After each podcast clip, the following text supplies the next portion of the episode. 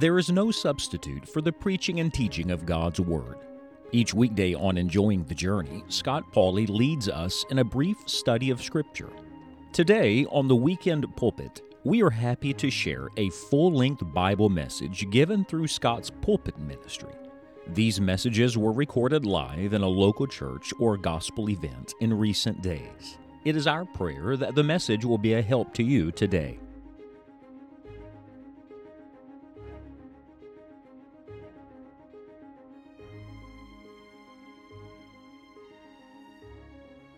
And I want you to take your copy of the Word of God and open it with me in the New Testament to the book of the Hebrews. I'm sure all of the folks from the couples retreat thought I was going to Philippians, but I do preach from other books besides Philippians. And I want to draw your attention this morning to the book of Hebrews, to Hebrews chapter number 11. And in fact, when you get to Hebrews 11, if you'll mark your place in the Bible, we're going to camp here all day today. In this early service, in the next service, and then in the evening hour three meetings from Hebrews chapter number 11, and I'd like to encourage you to do something, if possible, with your family today, and that is read Hebrews chapter number 11. Now, reading it in church doesn't count, all right? So you got to read it on your own time, read it at your home, read it after the noon meal, or read it tonight before you go to bed, but sometime today, try to read this wonderful faith chapter uh, together. If you read it out loud, it'll do your heart good. As I have spent some time in this book, of course, we know it's all about faith, and faith is always a personal thing. It's an individual thing. You can't believe God for somebody else. You cannot give faith, but you can live faith in such a way that somebody else wants to exercise faith in God. So I can't give faith to my children. I can't say to Morgan, Morgan, here's your daddy's faith. I can't say to Lauren or to Grant, here's, here's some faith for you. No, they can't live on my faith. They have to believe God for themselves. but as a dad, as a husband, I can so live the life of faith that it has an impact on them and they desire to trust my God for themselves. And so when you come to Hebrews chapter number 11, it is not just personal faith at stake. In fact, I don't know exactly when this dawned on me, but at one point, reading and studying through the book of Hebrews and coming to Hebrews chapter number 11, I realized that Hebrews 11 actually emphasizes family faith. See, the heart of God is always for families because family was God's idea. When you come to the New Testament, uh, you find the Lord saving individuals, of course, but when God saved those individuals, what immediately did He do? He started working like a ripple effect in their families. For example, Lydia gets saved, and then her household comes to faith in Christ. The Philippian jailer gets saved in Acts 16, and guess what happens? His whole house gets saved and baptized. Cornelius comes to faith in Christ. Oh, but it wasn't just Cornelius. No, he had a house full of people there to hear the gospel. See, when somebody comes to know Jesus, it not only affects them, it affects everybody that they touch. So when you come to Hebrews chapter number 11, I want to draw to your attention today this family faith. Just to give you a little idea where I'm going, there are three families mentioned by name in Hebrews 11. Have you ever noticed it? Mark them in your Bible. In verse number 7, you have the family of Noah. That's where we're going to start in this hour, with Noah's family. Then, when you get to verse 8, uh, down through about verse number 22, you deal with one family. It's the family of Abraham. Now, we may say the family of Isaac, the family of Jacob, the family of Joseph, and so on, but it all started with somebody. It was the family of the father of faith, and that was Abraham. Then, when you come to verse number 23, down through the next few verses, you come to the family of Moses. And in the evening hour, we're going to look at the family of Moses. Because it's my conviction that if you look at these families, the family of Noah, the family of Abraham, and the family of Moses, you get a pretty good pattern, a template to follow that God wants for every one of our families. So let's look at the family portrait, shall we? Let's begin with one verse today, Hebrews 11, verse number 7. Here's our text By faith, Noah, being warned of God of things not seen as yet, moved with fear, prepared an ark to the saving of his house by the which he condemned the world and became heir of the righteousness which is by faith. I was I was pondering this this morning. Isn't it amazing that a man's whole life gets summarized by one verse? And by the way, quite a life it was. In fact, you want to read his story, you'll have to read Genesis 6, Genesis 7, Genesis 8, Genesis 9. And then if you want to read what all he set in motion, you have to read the chapters that follow that, the lives of his children and what happened to them. And isn't it fascinating that an entire life can get summarized by one verse? Now, we do that at times. When people die, we put an epitaph on their grave marker. Uh, my dad has pastored the same church for the last 31 years, but before he pastored, he was in the cemetery business. And some people think that's a very morbid thing, but somebody's got to do it. And you know, it's interesting, whatever your daddy does for a living on vacation, you notice it. We'd be driving down the interstate, and somebody in our car would say, That's a nice cemetery. Sound like the Addams family on vacation, you know? but early on, I got enamored really with epitaphs. I started collecting them. I've got a whole collection of epitaphs. I should have brought a bunch of them and read them to you this morning. They're fascinating what families put on grave markers. In Wetumpka, Alabama, a guy named Solomon Pease died, and they put on his grave marker, beneath these clods and beneath these trees lies the body of Solomon Pease. This is not Pease, it is only his pod. Pease is shelled out and gone home to God. I like that one. And someday soon, we're all going to shell out and go home to God.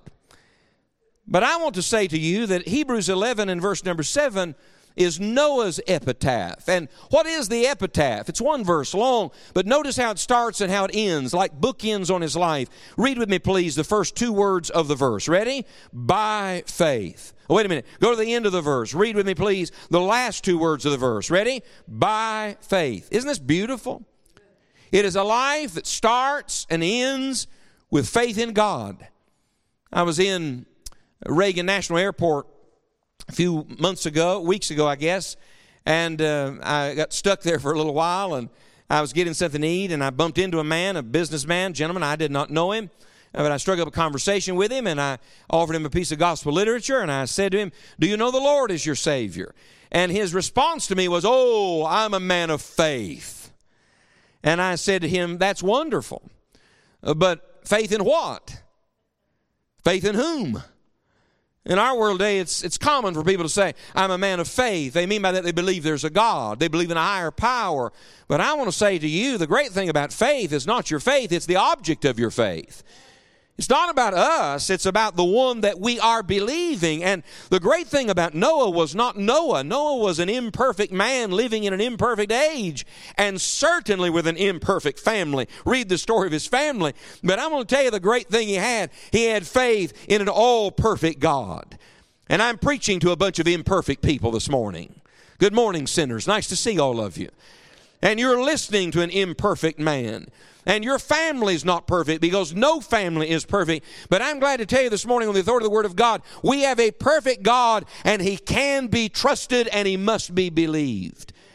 And when you come to the family of Noah and to Noah's faith in God, what is it that we learn? What is God's great emphasis? Would you write this down, maybe in the margin of your Bible? I'm speaking this morning on this subject faith near the end. You see, you got to remember where Noah was living. Context matters. He's not just any man with any family at any time. No, no, no. He is the man with a family of faith, look please, living right here on the edge of judgment. Literally on the verge of a worldwide flood. Is that right?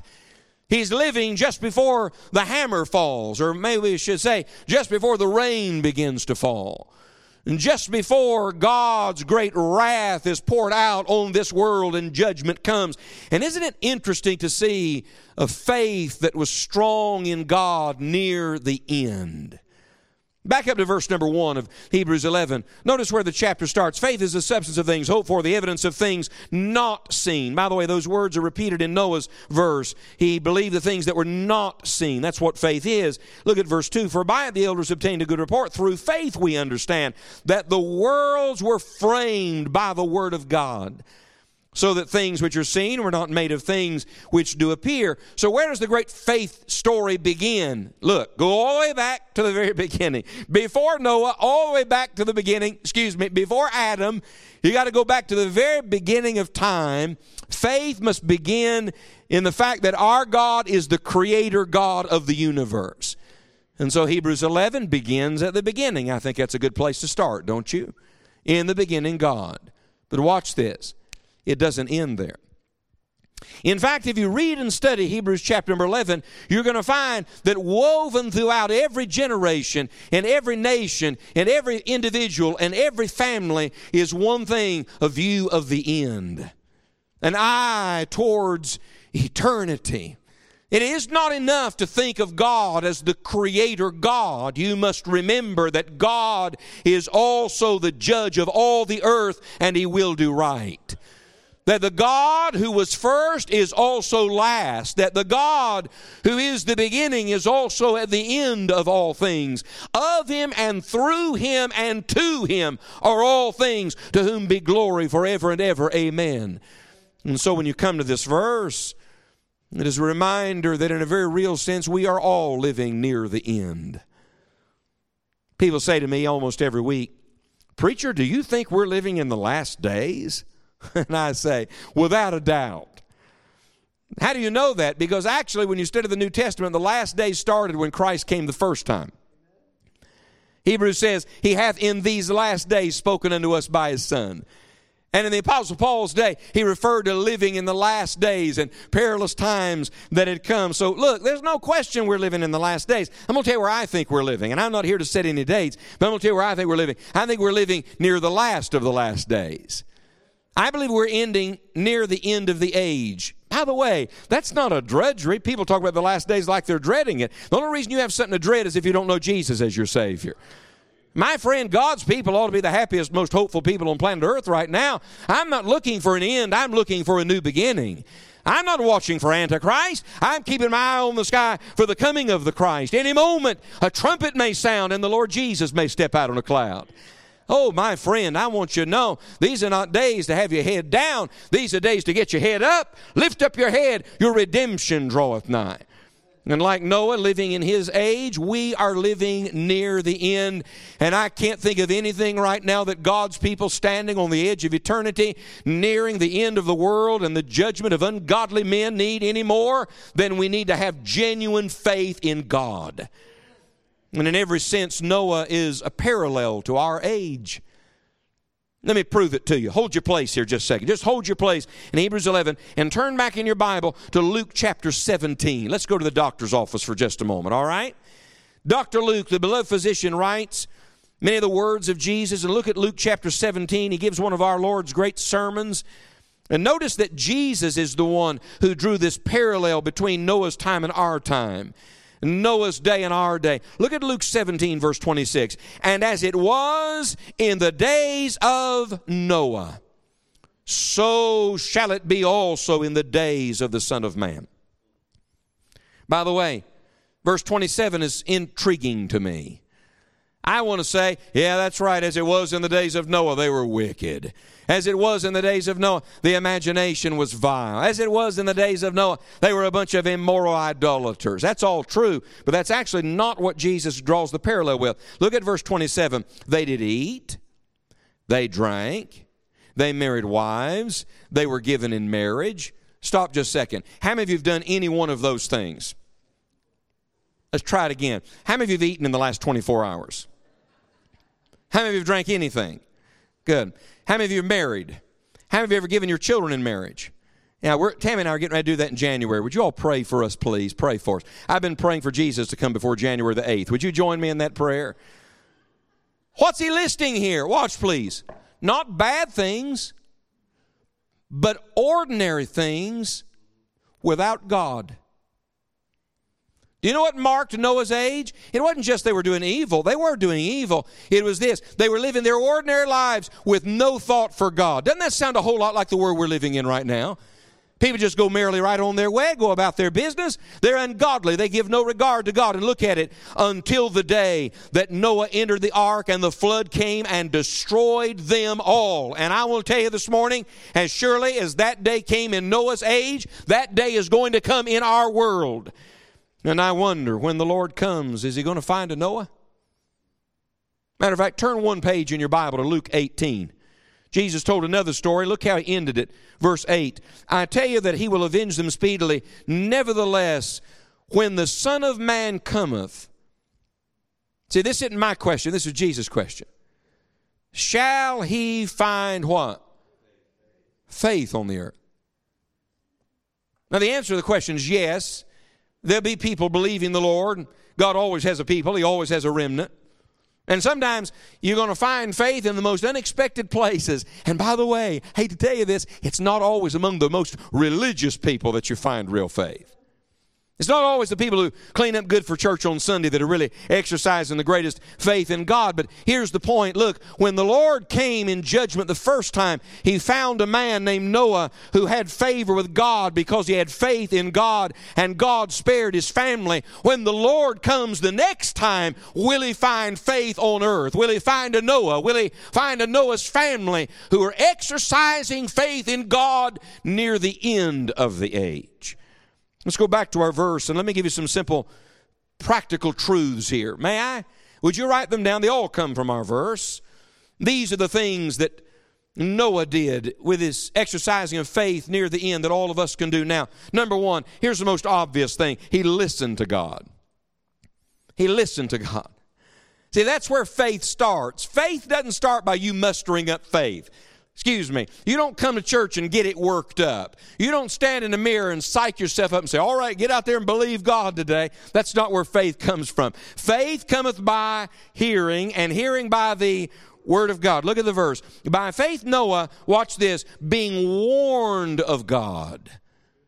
Don't miss the warning here. You know what I think we're missing? I think we got a lot of people, even in churches today, who are missing the warnings of the Word of God. We like the comfort of the Word of God. We like the consolation the preacher gives from Scripture, but we don't want that warning. May I say to you, if ever there was a time God's people need to heed the warning and sound the warning and stay in tune with God, it is the moment we are living in right now. I'm going to tell you how to live by faith near the end. Listen to God. Stay in this book, dear friends. This is not the time to set your Bible on a coffee table and let it gather dust. This is the time to open the Word of God and let the Word of God open you. Get into the Word and let the truth of the Word of God get into your spirit again. People say they need a revival. I say a revival of what? I'm going to tell you one thing we need. We need a revival of Bible reading. That's what we need. Hey, you remember when you first got saved? How many of you remember when you first got saved? You got your first Bible, you were excited about it, couldn't wait to read it, started reading it, started finding things you'd never seen before. God was opening things to you. You'd come to church and you'd tell another Christian, Hey, you're not going to believe what I found in the Bible this week. And they acted like it was old hat. Yeah, yeah, they'd seen that a hundred times, but it was fresh and new to you. I'm going to tell you what we need. We don't need something new. We need a fresh look at the eternal Word of God. We need to fall in love with the God of the Bible all over again. We need to stay sensitive to the promptings of the Holy Spirit. I wonder, are you in tune with God? You hear the music in this room right now? It's beautiful music. It's here. Somebody said, This preacher's either lost his mind or is hearing one. Something's not right. Oh, no, it's here and bring me a radio and let me tune the dial. And immediately somebody say, Oh, we recognize that song. Oh, I know that voice. Or we listen to that channel in the car. Wait a minute. The music was here all along. You just had to get some receiver that was on the right frequency to pick it up. Listen to me. God is speaking at this moment through His Word and by His Spirit. I'm going to tell you what He's lacking. He's lacking people who are on the right frequency to receive what it is He has to say. I fear far too many, excuse me, conservative Christians are more in tune with conservative news than they are the good news of the Word of God. And when we start taking our cues from unregenerate men who do not walk in the Spirit, I tell you, we are not walking by faith, we are walking in the flesh, and that cannot please God. Matter of fact, back up one verse. Look at verse 6. Without faith, it is impossible to please Him. For he that cometh to God must believe that he is, and that is rewarder of them that diligently seek him. Look, you want to please God? You want to live by faith at the end? Number one, you better start listening to God again. Number two, write this one down. He believed God. There's a beautiful, logical progression to this truth. Because he was warned of God, the Bible says, by faith, he believed it. Matter of fact, mark two phrases in, in the verse. Would you mark these two phrases and connect them? I want you to mark the phrase by faith and then I want you to mark the phrase with fear. This struck me last night. By faith with fear. Matter of fact, say that with me. By faith with fear. No, no, say it again. Ready? By faith with fear. One more time. By faith with fear. It dawned on me that there is a direct connection, no, a divine connection between genuine faith and the fear of God. You know why people don't trust the Lord? Because they don't stand in awe of His greatness and who He is. You don't get faith without fear. We're living in an age where lots of people are afraid, they just don't fear God. They, they fear sickness more than they fear God. They, they fear what men can say or do to them more than they fear God. They fear the future and the uncertainty of life more than they fear God. Here's what I've learned when you learn to fear God, it fixes the other fears. And I'm going to tell you why. Because when God gets big, everything gets little. When God is in his rightful place, when you stand in awe of how wonderful and great your God is, then suddenly it enables you to say, Lord, if you're that big, I believe you can handle whatever I'm dealing with.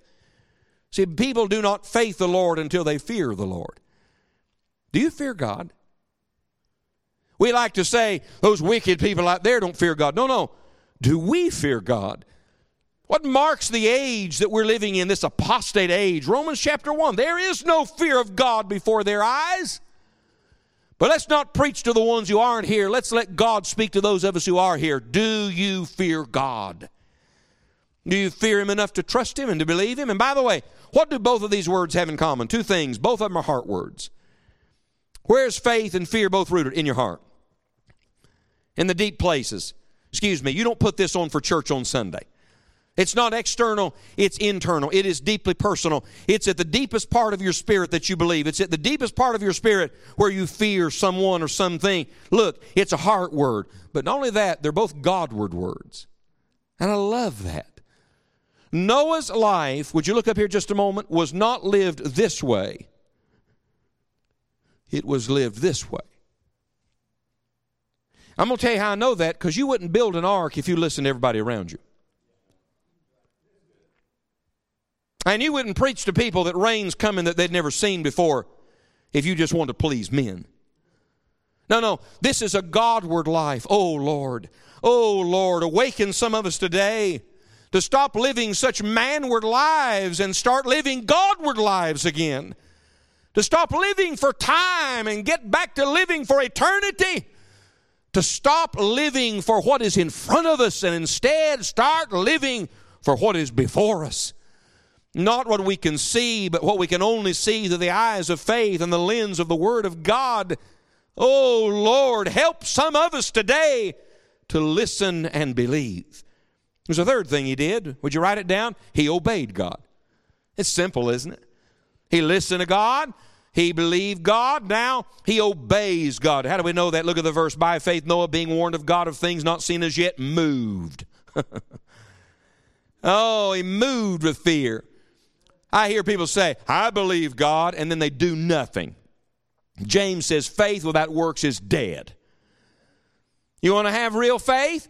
Then it ought to come out. Whatever's on the inside is going to come out. I hear people say this Well, I fear God, and then they live like the devil. Well, I fear God, and then they try to please the world. Well, I fear God, and then they do what the flesh tells them to do. I say to you, if you really fear God, if you really believe God, if you're really listening to God, it ought to make a difference in the way you live your life. A very well known, I started to say preacher, but speaker in religious circles here in the United States in the last couple of weeks came out and made quite a stir when he said that when you become a Christian, it really doesn't change anything. Let me use a deep theological West Virginia term for that hogwash. It changes everything. If any man be in Christ, he's a new creature. Old things are passed away. Behold, all things are become new. You can't tell me the creator God of the universe moves into your heart and something doesn't change. You can't tell me the God of all light doesn't drive out darkness. Watch this, please. God sets something in motion. Oh, Lord, move us. We need some people to get moved again. What moves you, dear friend?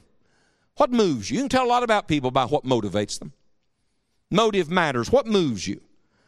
What would shake you out of your, your, your nominal Christianity, your ordinary, lethargic, average, run of the mill kind of living? What is it going to take to get the attention of some of God's people near the end of the age? Dear Lord, may we be moved again.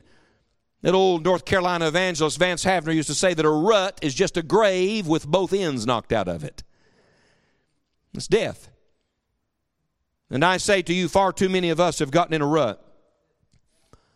We're going through the motions and mechanics of it all, the routine of it all.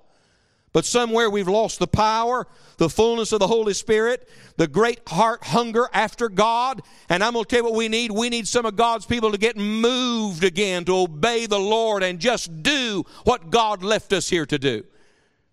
Specifically, what did He do? He moved and He built an ark. I'm not suggesting that you build an ark. In fact, in a minute, I'm going to tell you the ark's already been built. His name is Jesus. But may I ask you a deeply personal question? What is it God's told you to do you haven't done yet? Is there anything? Is there anything? You said small. That's not what I asked you. Is there anything? You say, well, you know, I'm going to do it. No, no, no. Is there anything the Holy Spirit of God has prompted you to do that you've not yet taken action on? Friend, that's exactly what you ought to do today. Do you understand any moment Jesus may show up? Hey, how'd you like to meet him at the judgment seat? I'm going to tell you, when I get to the judgment seat, I don't want to tell the Lord that I spent my time on lesser things and doing what I wanted to do and pleasing everybody else and fussing about petty things. When I get to the judgment seat, I want to know that I have given everything I had to God and did everything God told me to do. You want to live by faith near the end? You got to listen to God. You got to believe God. You got to obey God. Number four, write this one down. He brought his family to God. The Bible says he prepared an ark to the saving of his house. Don't miss his house, his household. Oh, my friend, I don't want to just go to heaven. I want to take my whole family with me. How many of you have a family member that needs Jesus? Would you raise your hand big and high? You have a family member that needs Jesus. I'm going to tell you what we ought to be praying right now. Oh, Lord, help me get them in the ark. There's a flood coming, friends. Not of water, but of fire. Dear Lord, help me get them in the ark. Our time is short. Do you understand the window is closing?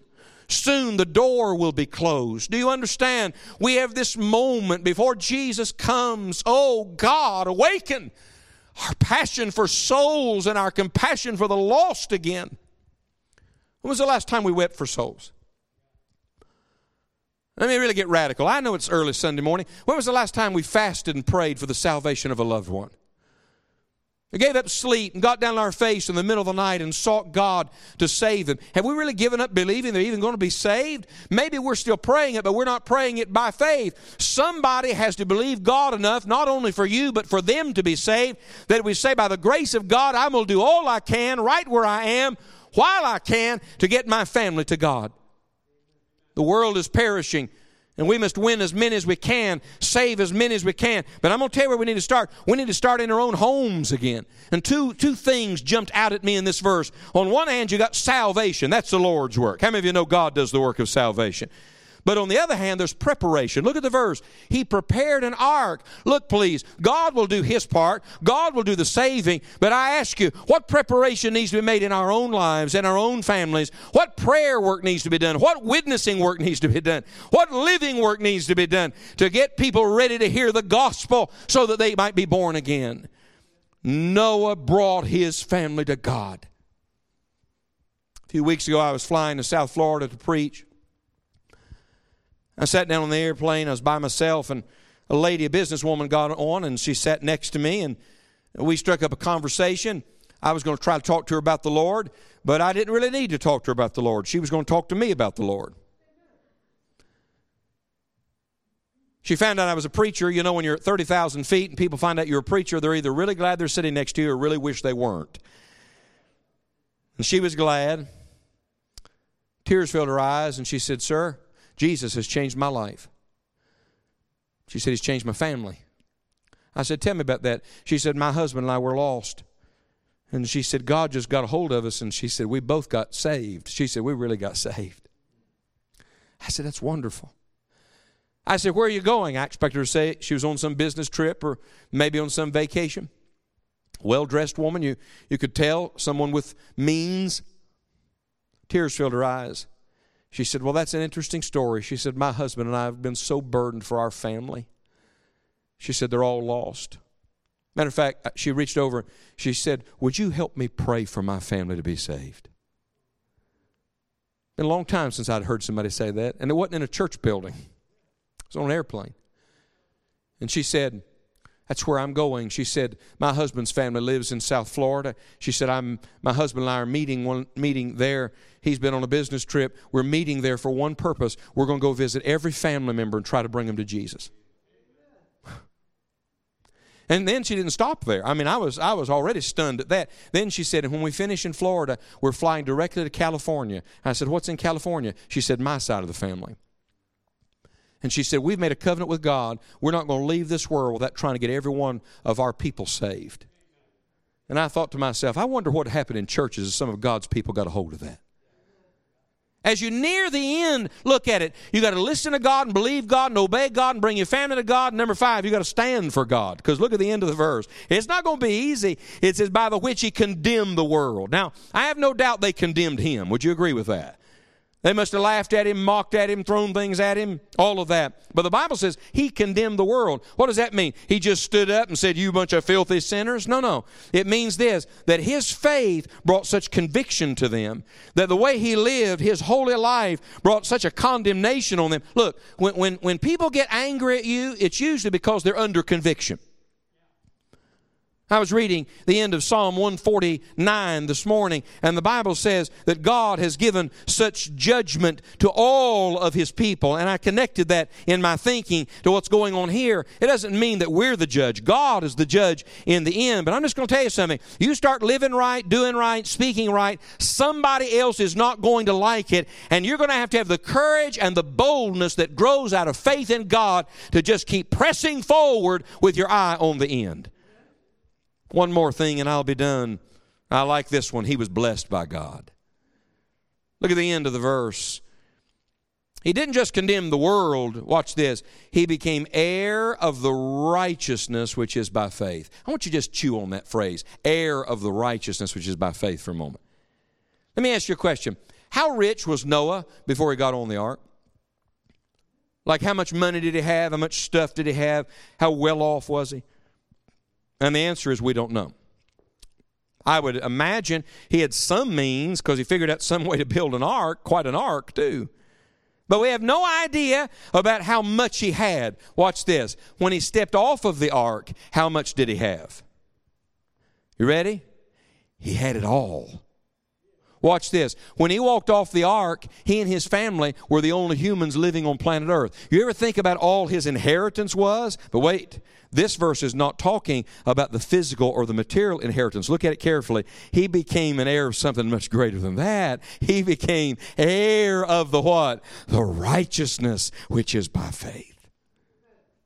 I'm going to tell you what faith does. Look, please. Faith brings you to God, and faith brings all of God to you. There is a rich life, friends a rewarding life, a wonderful, rejoicing life that grows only out of faith in God.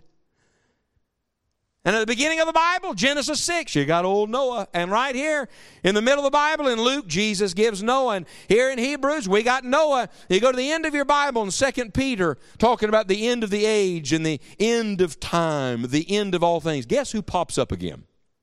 Noah. You know why that is? It's almost like the Lord keeps emphasizing him for a reason. Wonder what that is. Because the Lord says near the end, you need something. Some say, oh, we need a lot, preacher. We got a lot of needs right now. No, we, we need one thing. I'm going to tell you what we need real faith in God. Because watch this. When you have faith in God, you have access to all that God is. Would you look me in the eye? I want to say to every person listening to me this morning, every person, hear me with your heart. I do not know your deepest needs, but God does, and God will meet them by faith.